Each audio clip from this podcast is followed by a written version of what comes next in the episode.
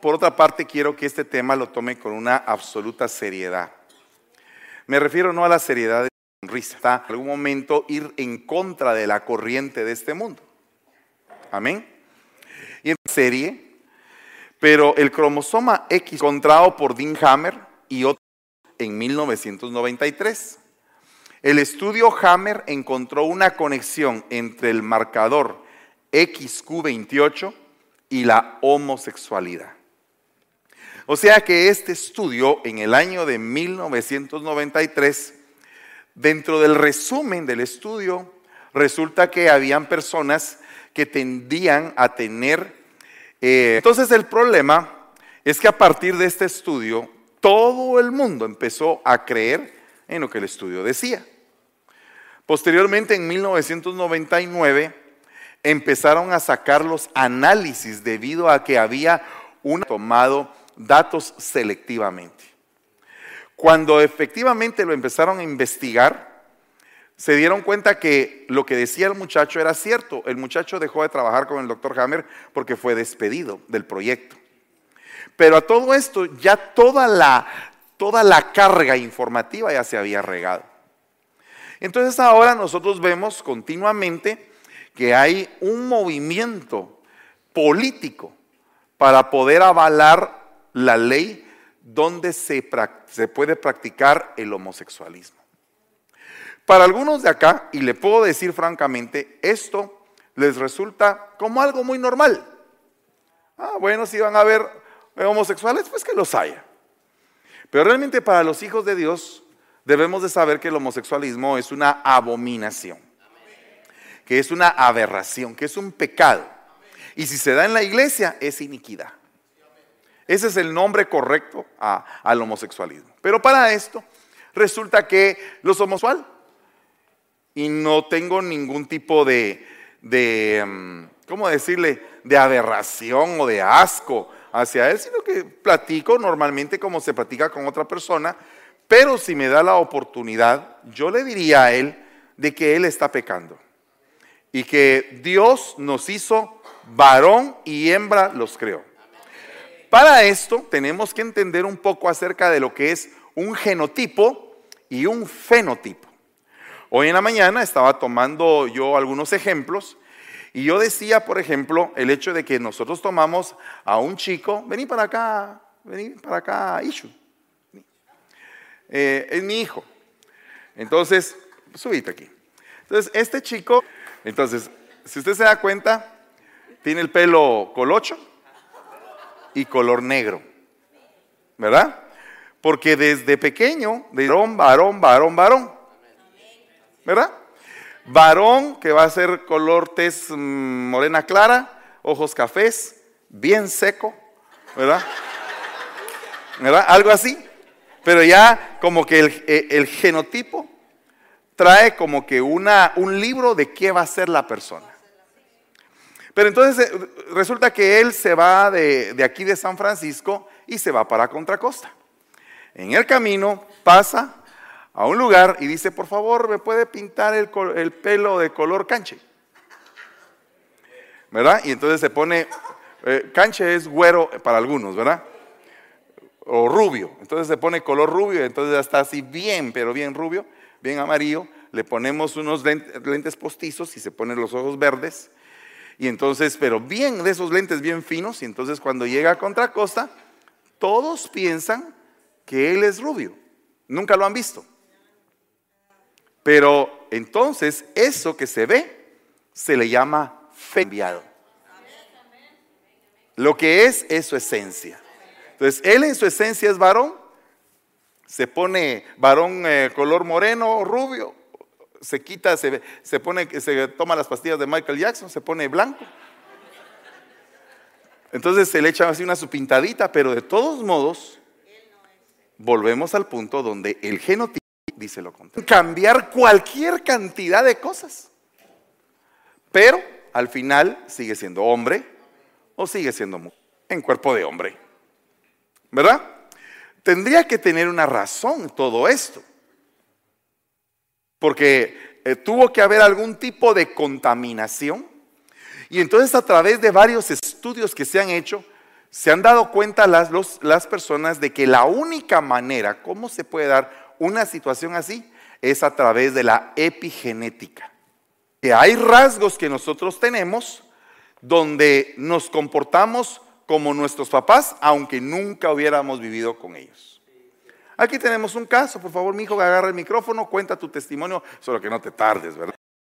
Aquí tengo yo el micrófono, gloria a Dios que sos hombre y 17 años de mi vida en Guatemala con mi mamá y nunca había conocido a mi papá. Eh, bueno, sí lo había visto, pero eh, por poco tiempo porque ya estaba viviendo aquí, ya tenía prácticamente mi edad de estar él aquí, entonces yo solo lo veía. Eh, pero ya cuando vine acá me di cuenta que él tenía los mismos gustos musicales. Sí, y yo jamás, por ejemplo, eso no lo sabía porque nunca habíamos compartido un momento de hijo y, papá. Entonces un día me dijo él, te voy a dejar a la escuela, súbete al carro. Y puso una canción que era de un grupo que, que yo conocía. Y yo dije, le dije, ¿te gusta esa canción? Sí, sí, me dijo. Y me dijo cosas acerca de la canción que yo, que yo cuando la gente me preguntaba, ¿te gusta esa canción? Yo decía, sí, me gusta por, por las mismas razones que él me dijo. Y yo me quedé, ok, ok. Entonces, en la tarde me dijo, vamos a pasar a comprar y te voy a llevar a un buen lugar, te va a gustar mucho. Y le dije, ok, gracias. Y me llevó a un lugar de comida griega y me compró el salmón y me dijo, yo voy a pedir por ti. Y pidió un plato que yo siempre he pedido en Guatemala. O sea, básicamente pidió la mojarra como a mí me gusta, sin que supiera. ¿Era salmón o mojarra? No, era, bueno, era salmón con tilapia. Era, era salmón, salmón con peste y papas fritas porque no me gusta el arroz. Entonces lo pidió así. Ajá, entonces. ¿Y así? ¿Te has ido dando cuenta de un montón de, cosas? los equipos de fútbol le gustaba los mismos que a mí me gustan. Ajá. Hasta los mismos malos gustos tiene. no, porque le voy al Real Madrid. Ah, ah, no, no, no. Resulta que esto es más allá de lo genético. En algún lugar, él recibió una información que él ni siquiera se dio cuenta. Entonces se ha mostrado que a nivel celular, a nivel genético de ADN, el ADN puede tener determinadas alteraciones de acuerdo a costumbres y patrones de los ancestros. De tal manera que, digamos, un niño, eh, su mamá es músico y está tocando el violín y él sale como un virtuoso del violín, aunque tal vez nunca haya vivido con la mamá que le enseñó, pero en su forma. Esas personas que se sienten que son hombres, pero que en verdad son mujeres, en algún momento les metieron ese sistema, les alteraron su orden epigenético. Y entonces, ¿cómo sería, cómo, se, cómo sería la forma, cómo se alteraría ese orden epigenético? Bueno, resulta que se altera cuando el pecado del padre o del abuelo o del bisabuelo ha ofendido tanto a Dios que el niño que está formándose trae el problema de los padres. ¿Cómo lo podemos comprobar bíblicamente? Cuando le preguntaron a aquel hombre, le dijeron, ¿y este por qué es ciego? ¿Porque pecó él o porque pecaron sus padres? Fíjese que ahí hay dos problemas de esa enfermedad. Está el problema de que es ciego porque pudo haber pecado él o pudo, pudo ser un pecado ancestral. Entonces el hecho de que usted esté sentadito aquí no es obra de la casualidad. Usted está sentado aquí porque usted realmente y yo fuimos escogidos por Dios para ser apartados. Fuimos desarraigados de un sistema de pecado y tuvieron misericordia de nuestro esperma. Entonces, de verdad, obtuvimos un esperma incorruptible. O sea que el mensaje de Cristo se metió acá y va a ser que el punto mucho más grave que el pecado del mundo. Sabiendo el Señor eso, dejó mecanismos de limpieza, el bautismo en agua, ¿verdad? La administración, ¿verdad? La Santa Cena y así sucesivamente una serie de ministraciones por si pecáis. Él ha dejado medios para que te arrepientas, te apartes, alcances misericordia y sigas en el camino del perfeccionamiento de Dios. O sea que Cualquiera puede en algún momento haber pecado, pero tiene el mecanismo de salvación, todo está que se aferre a él.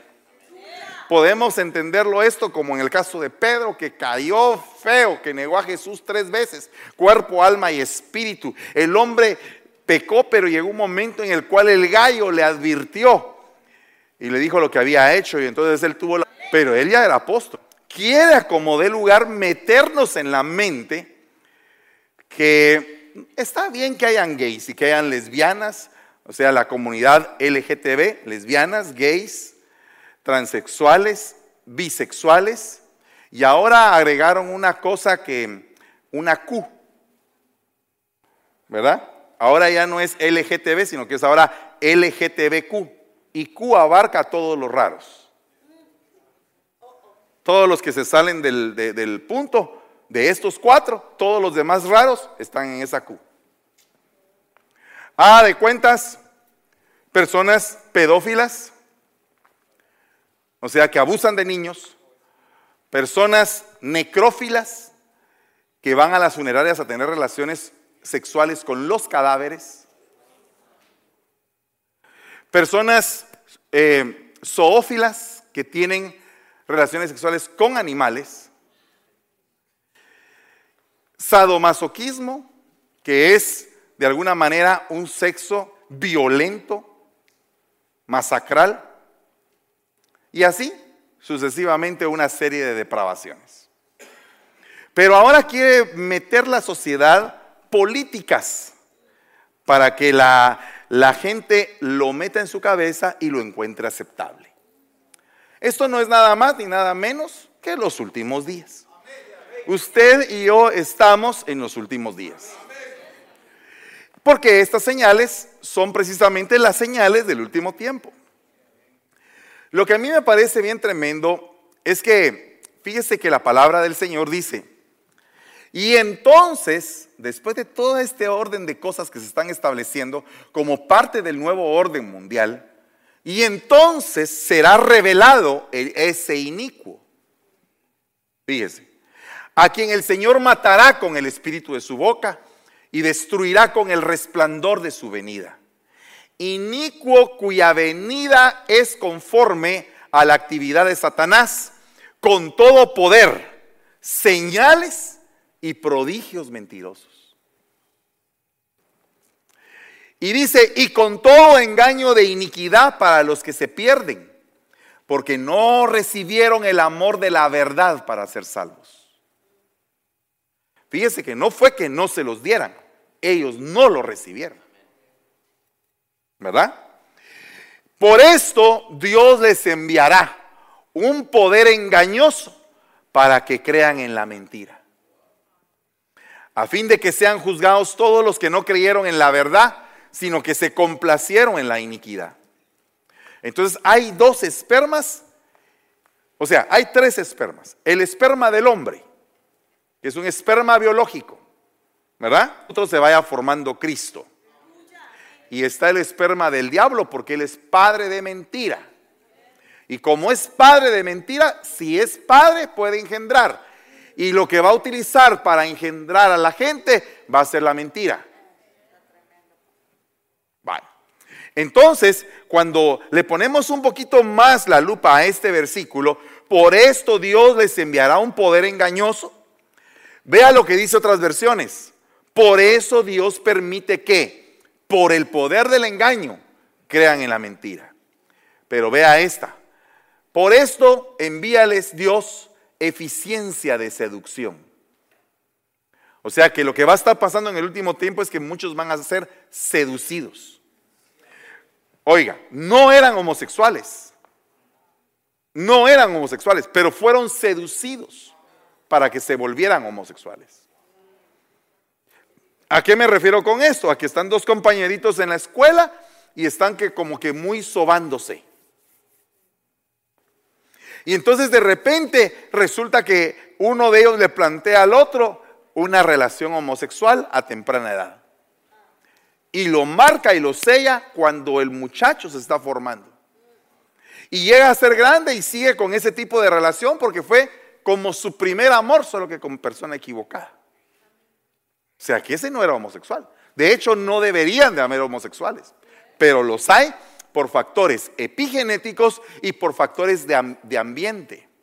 Entonces, ahora veo yo que dentro del mundo homosexual hay homosexuales porque crecieron en un ambiente feminista. Haga de cuentas que el ambiente propiciaba que el niño jugara con trastecitos, que se vistiera de... Ese es un, ese es un homosexual de acuerdo al ambiente en el que se crió. Pero después existe otro homosexual que es producto de la impartición de algo violento, de algo coactivo, o sea, algo que eh, tuvo coerción para que se hiciera, fuerza. Tú haces esto y lo haces así de esta manera. Y entonces fue violado. Pues se vuelve también una sola carne. Entonces en el momento de la violación se hace un vínculo por medio de un pacto de sangre. Porque lo que se derrama es sangre en forma de esperma. Entonces se hace un pacto de sangre. Y entonces, ¿cómo se disuelve ese pacto de sangre?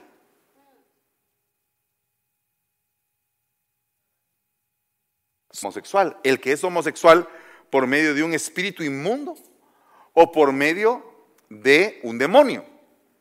¿Cómo se da este espíritu inmundo? ¿Cómo se, cómo se transmite ese espíritu inmundo? Pues aquellos, aquellos hombres que en algún momento empezaron a tener relaciones con diferentes tipos de mujeres, diferentes tipos de mujeres, hasta que se toparon con una que estaba terriblemente más contaminada que ellos.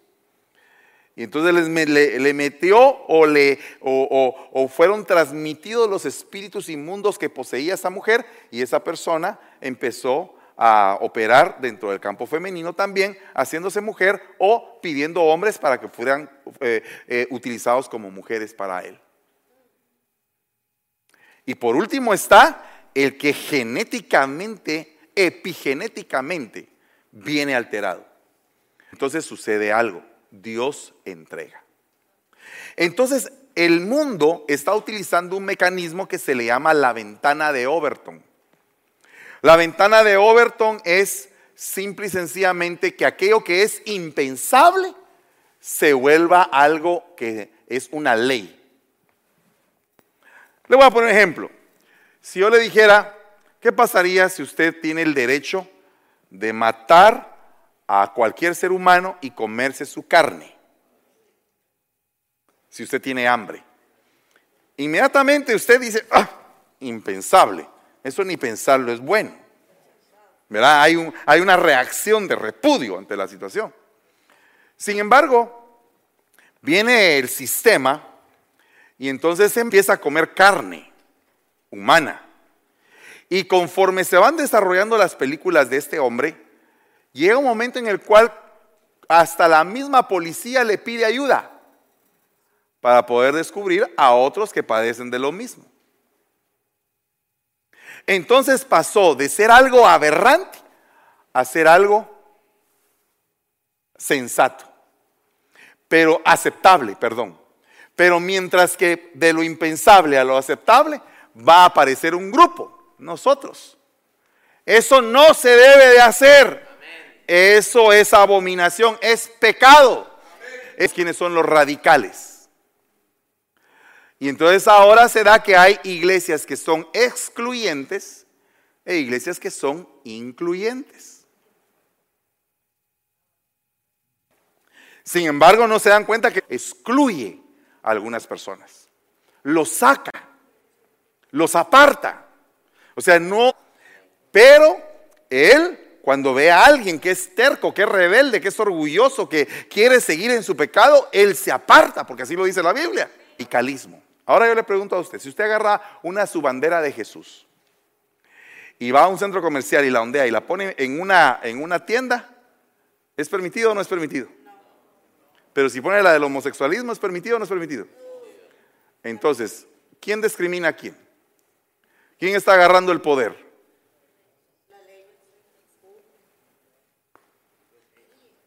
¿Quién? La comunidad está agarrando el poder.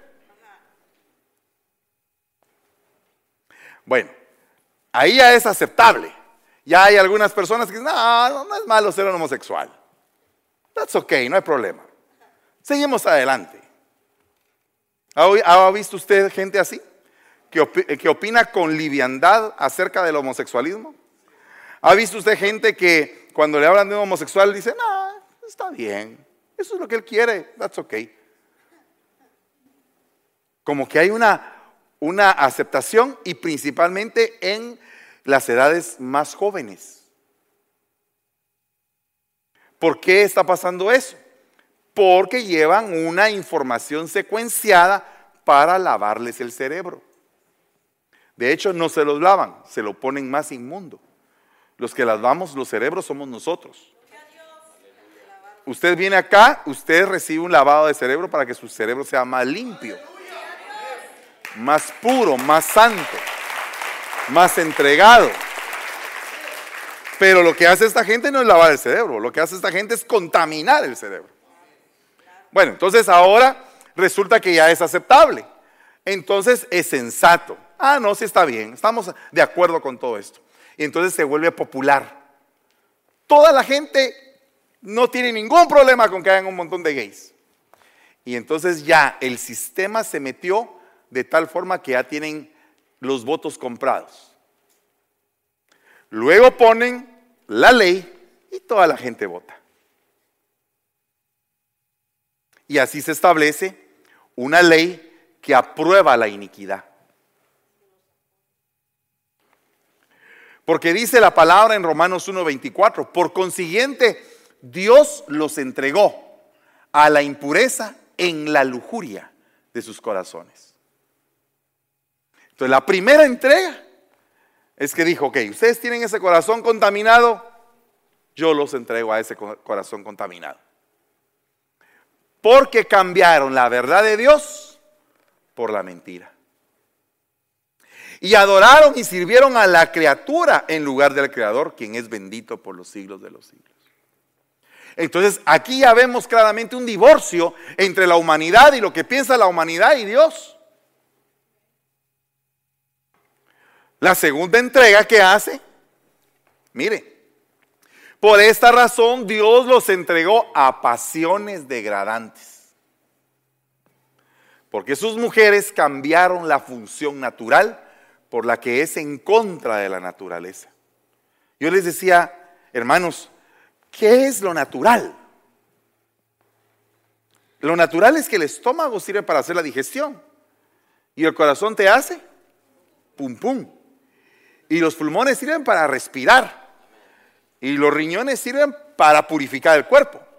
Y cada órgano tiene su función particular. Cuando nosotros estamos utilizando un órgano para una función que no es, estamos cambiando la función de la naturaleza por una que es antinaturaleza. Bueno, esto yo le quiero presentar este estudio. Y como ellos no tuvieron bien en reconocer a Dios, Dios los entregó a una mente depravada. Entonces, fíjese, impureza de corazón, ¿verdad? Fue la primera entrega. Pasiones degradantes, la segunda entrega. Mente depravada. ¿Qué hace una persona depravada? Es esto que está ahí estando llenos de toda injusticia, maldad, avaricia, malicia, colmados de envidia, homicidios, pleitos, engaños, malignidad, chismosos, detractores, aborrecedores de Dios, insolentes, soberbios, jactanciosos, inventores de lo malo, desobedientes a los padres, sin entendimiento, indignos de confianza, sin amor, despiadados los cuales, aunque conocen el decreto de Dios, aunque conocen las palabras de Dios, que los que practican tales cosas son dignos de muerte, no solo las hacen, sino también dan su aprobación a los que las practican. Y otras entregas que las hace. Pero mire esta. Entonces el Señor le dijo a Satanás, He aquí todo lo que tiene está en tu poder, pero no extiendas tu mano sobre él. Lo primero que hizo el Señor con el caso de Job fue probar si el corazón de Job estaba con lo material o estaba con él. Entonces lo dejó en manos de Satanás todo lo que tenía y Satanás acabó con todo. Y aún en medio de que había acabado con todo, Job siguió adorando al Señor. ¿Verdad? Bueno, después el Señor dijo a Satanás, he aquí, Él está en tu mano, pero guarda su vida. Y viene Satanás y trabaja a Job y lo enferma y usted sabe toda la historia. El punto es, ¿por qué es que Dios permitió esto? Porque sabía que al final Job iba a salir mejor que como estaba en un principio. Entonces la Biblia dice que Dios al que ama azota, al que toma por hijo lo agarra y lo azota para corregirlo. Entonces muchas de las entregas que se hicieron a Satanás fueron por motivos de corrección. ¿Se da usted cuenta el punto? No se me quede callado, diga por lo menos amén.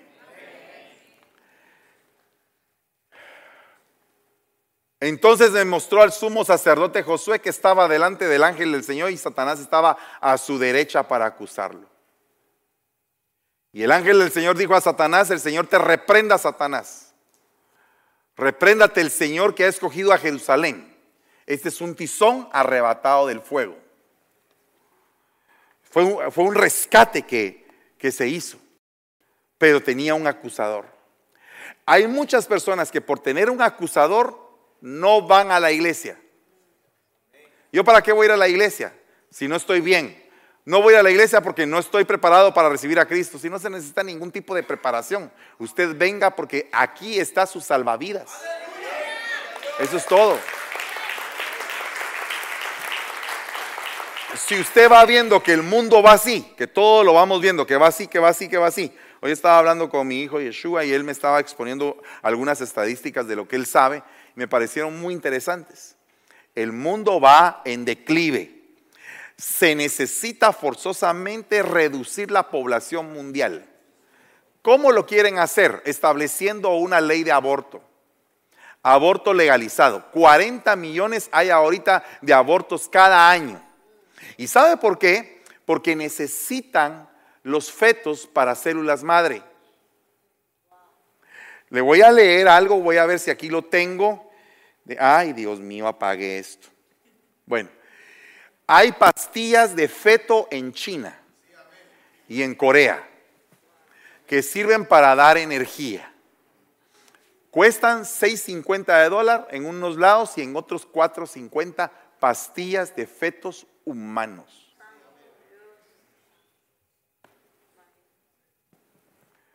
¿Qué es lo que está pasando entonces? Las semillas. Antes en nuestro pueblo se recogía la cosecha, se levantaba y entonces se volvía a sembrar la buena semilla y volvía a dar. Pero ahora resulta que ya hay semilla mejorada que simplemente la metes, la usas una vez, te da la mazorca y ya no te vuelve a dar. Si agarras un, grano ya no, ya no es fértil, es, eh, ahí quedó todo. Es estéril el grano. Entonces lo mismo quieren hacer con la humanidad.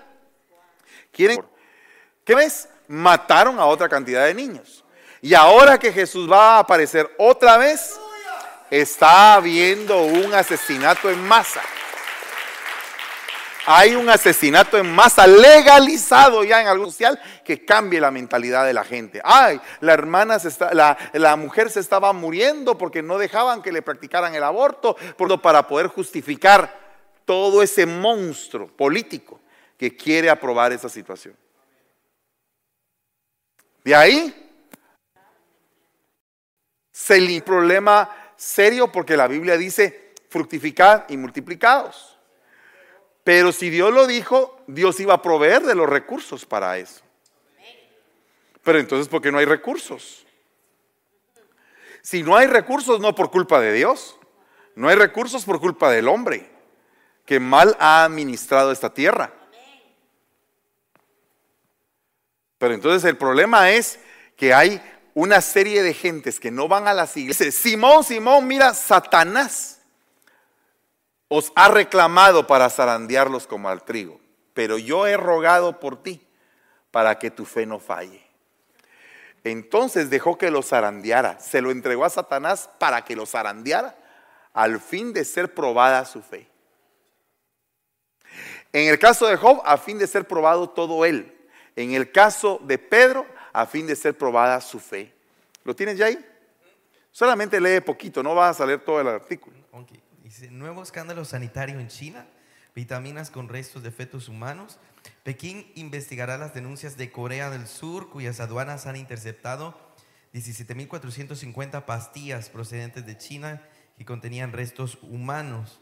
Cierto o no, las autoridades de Corea del Sur han disparado la voz de, de alarma porque dichas cápsulas en teoría curarían enfermedades y hasta podrían proporcionar más potencia sexual, podría, pero sin embargo podrían contener bacterias y virus peligrosos para la salud. ¿Qué están haciendo? Eh, si usted se da cuenta en la noticia, no están diciendo es totalmente malo. Tiene algo bueno que ayuda para la energía, que para esto, que para lo otro, pero lo único que tenemos que hacer es legalizarlo porque al legalizarlo, entonces vamos a, mejorar la pastilla, le vamos a dar, eh, la vamos a limpiar de bacterias y de todos modos te la sigues tomando. Eso es lo que está diciendo el anuncio, eh, lo que está diciendo la noticia, más bien dicho. O sea que te lo está poniendo, te lo está planteando de una manera aceptable. Nunca dijo el anuncio, miren qué aberración, miren qué terrible, esto no está bien. No, eh, está bien, pero hay que, hay que controlarlo. ¿Verdad? Ahora, dice, en el nombre de nuestro Señor Jesús, cuando vosotros estéis reunidos, yo con vosotros en espíritu, con el poder de nuestro Señor Jesucristo, entreguen a ese tal a Satanás para la destrucción de su carne, a fin de que el espíritu sea salvo en el día del juicio. En el día del Señor Jesús. Esto es un poquito largo de explicarlo, no lo voy a alargar porque me voy a tomar un tema para explicárselo. Pero resulta que aquí lo que estaban viendo era salvaguardar el espíritu. Porque la carne se iba a ir a la tumba, el alma iba a tener que tener un tratamiento terrible y el espíritu tenía que ser guardado. Entonces por eso es que había sido la entrega a Satanás. Y aún en la entrega a Satanás, yo veo la misericordia de Dios para que la persona cambie su manera de ser a través de todo lo que está pasando en su vida, porque este se estaba metiendo con su madrastra. Pero si usted se, da cuenta, hermanos, ¿cuántos no, no saben ustedes de un caso donde se meten con la hija? Donde la hija eh, se mete con un hermano o el hermano la termina violando, donde eh, el papá tiene dos mujeres. Donde, mire, hay casos donde este caso de este, de este hombre se ve pequeño en relación a esos casos que le estoy diciendo. Y a este lo entregaron a Satanás, ¿cómo estarán todos esos? Ve algo más. Entre los cuales están Himineo y Alejandro, a quienes he entregado a Satanás, para que aprendan a no blasfemar. Fíjese, siempre que hay una entrega a Satanás para que aprendan, para que cambien, para que eh, recapaciten, para que sean diferentes. Es como que un último recurso para que la persona se arrepienta. Y usted sabe que hay una blasfemia que no se puede perdonar, que es la blasfemia contra el Espíritu Santo. Bueno, y estos ya eran blasfemos. ¿Qué estaba haciendo eh, Pablo en este caso? Les estaba dando misericordia de que no llegaran a cometer la gran blasfemia. Delicado. Vea esto. Por tanto, quiero que las viudas más jóvenes se casen, que tengan hijos, que cuiden su casa y no den al adversario ocasión de reproche, pues algunas ya se han apartado para seguir a Satanás ¿Por qué cree usted que yo le digo a algunos, eh, mira, ya es hora? Ya, ya, ya como que vas en el último vagón del tren, apúrate. Porque no quiero que se queden solos, porque muchas personas no tienen don de continencia, entonces cuando están solos pecan. Bueno, entonces se hizo un estudio entre los que son normalmente sexuales y los que no son normales, sexualmente hablando. Y se determinó que los que no son normalmente sexuales tienen una gran cantidad de problemas. Vea, vea el estudio.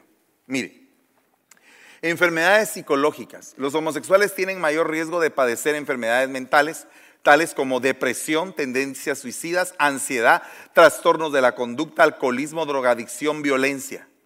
De hecho, hay mucha más violencia dentro de la comunidad en sí misma que la originada desde fuera de ella. Esto, estos son estadísticas de las mismas Naciones Unidas. Depresión, suicidio y otras patologías. Los archivos generales de, de, psiquiatría, la gente homosexual está en un riesgo sustancialmente mayor ante algunas formas de problemas emocionales, incluyendo suicidios, depresión grave, desorden de ansiedad, desorden de conducta, dependencia de la nicotina. El alcoholismo afecta entre el 20 y el 30% de la población homosexual. El 35% de las lesbianas tiene un historial de exceso de bebida. Compárese con el 5% de mujeres heterosexuales.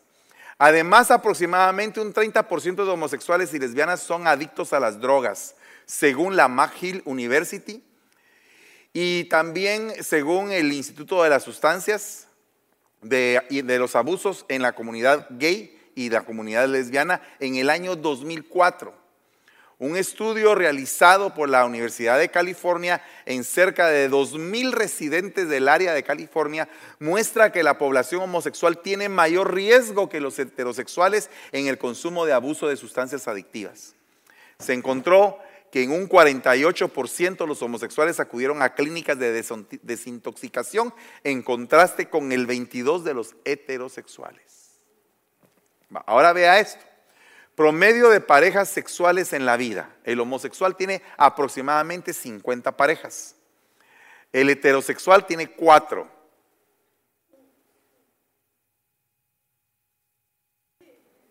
Parejas, me refiero que los que son mujeriegos, ¿verdad? Los que son mujeriegos, siete mujeres, cinco mujeres, dos mujeres, cuatro mujeres. Y los homosexuales tienen 50 parejas en la vida. Los monógamos, eh, homosexual, solo el 2%. O sea, un homosexual que se junta con otro homosexual por un montón de años, hasta el resto de sus vidas, el 2%. Los heterosexuales, de cada 100 parejas, 83 en eh, marido y mujer. Relación 41 a 1. Promedio de parejas sexuales en los últimos 12 meses. El homosexual tuvo 8 relaciones con diferentes personas, el heterosexual una y media. El sexo anal en los últimos 12 meses, el homosexual 65% con hombres, el heterosexual 9.5% con mujeres. La naturaleza del sexo anal, su mayor frecuencia en homosexuales son una explicación fisiológica por qué el VIH y otras infecciones se transmiten con tanta eficacia en estas relaciones. La fisiología humana deja claro que el cuerpo humano no fue diseñado para acomodar esta actividad. El recto es significativamente distinto a la vagina en lo que respecta a la adecuación para penetración del pene. La vagina tiene lubricantes y el apoyo de una red de músculos.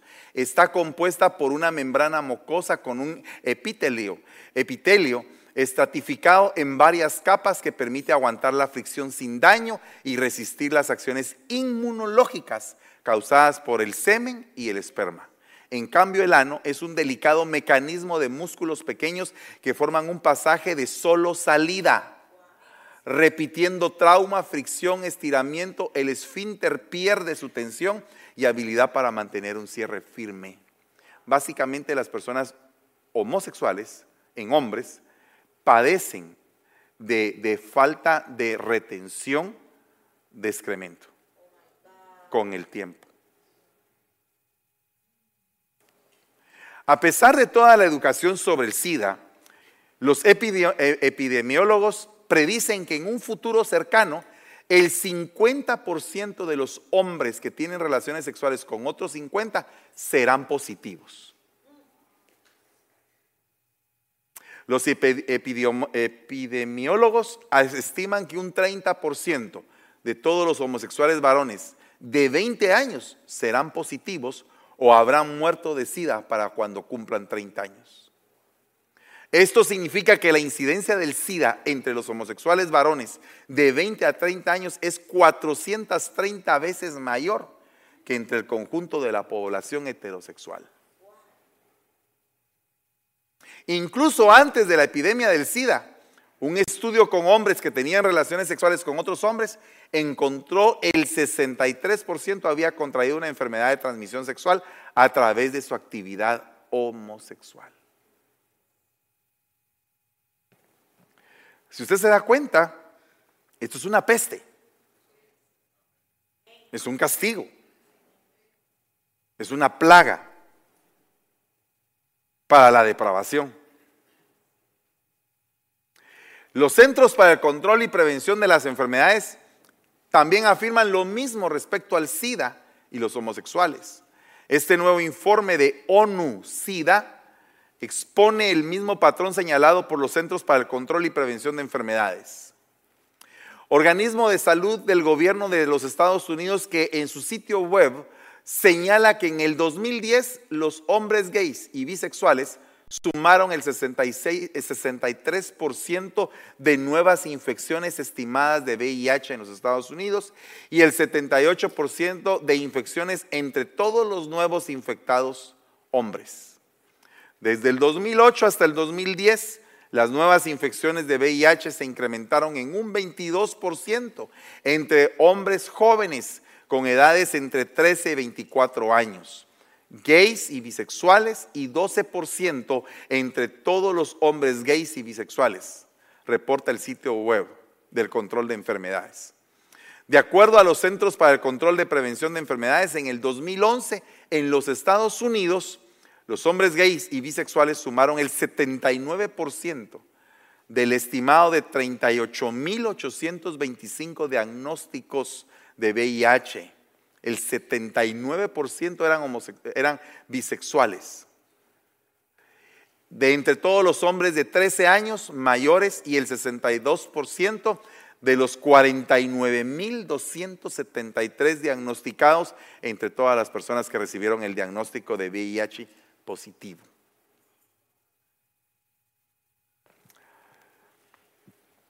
Entonces dice la palabra, por tanto, ceñid vuestros lomos. Amén. Ceñid vuestros lomos. ¿Qué entendería yo? Dice la Biblia que Leví estaba en los lomos de Abraham. Cuando la Biblia habla la palabra lomos, se está refiriendo también al área sexual.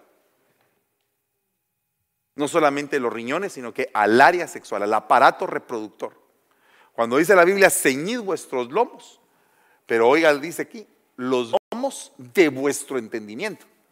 Entonces, no solamente, no solamente habla de un poder para poder engendrar a alguien, sino que habla de un poder para entender las cosas.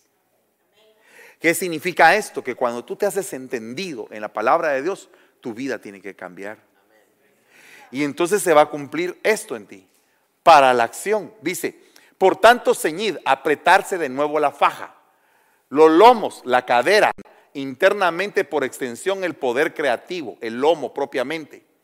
Pensamiento hondo cuando se refiere al entendimiento, la facultad mental, la disposición para entender algo y entonces ponlo por acción cuando ya lo hayas entendido. Sean sobrios, no sean ebrios. En espíritu, poned vuestra esperanza, tu confianza completamente en la gracia de Dios, que se os traerá en revelación por medio de la manifestación de Jesucristo. Entonces hay un espíritu de gracia para que la gente se arrepienta para que la gente cambie. Dice la Biblia, como hijos obedientes, no se conformen a los deseos que antes teníais en vuestra ignorancia. Entonces hay un patrón en nuestro ser que se le puede llamar el patrón de los deseos prohibidos, el cual debe de quedar sepultado con el viejo hombre en el bautismo. Y tiene que ser levantado un nuevo hombre en Cristo Jesús. Por lo tanto, yo en esta tarde quiero invitarles. No voy a, a pedirles que pasen al frente en esta tarde porque no quiero que nadie se haga obvio. Pero sí reconozco que hay una gran necesidad de dedicar al Señor. Levantar su mano derecha. Vamos a orar. Inclina tu rostro. Vamos a pedirle al Señor misericordia. Padre de misericordia, hoy venimos delante de ti, Señor, suplicante en su sexualidad. Que hayan tenido en algún momento relaciones abominables. Que hayan experimentado depravación. Misericordia y gracia. Que haya un cambio verdadero en la vida de aquellos que en algún momento han pasado por situaciones, lugar sean tomadas por sus esposos dignos. Padre, rechazamos toda depravación. Rechazamos todo aquello que conduzca a una entrega. Rechazamos, Señor, todo aquello que te ofende en cualquier tipo de situación que en lo sexual sea ofensivo para ti. Padre, bendecimos las alcobas, bendecimos a cada uno de los jóvenes para que les des fuerza a sostenerse, espíritu y don de continencia. Y que toda furia sea quitada y que venga amor tuyo, Padre. Te ruego, Señor, que si aquí haya y que permitas que esa persona cambie. No permitas que vaya a morirse así. Dale tu gracia. Dale de tu gracia, Señor. Son egoísta, duro, y que se vuelva un corazón de carne.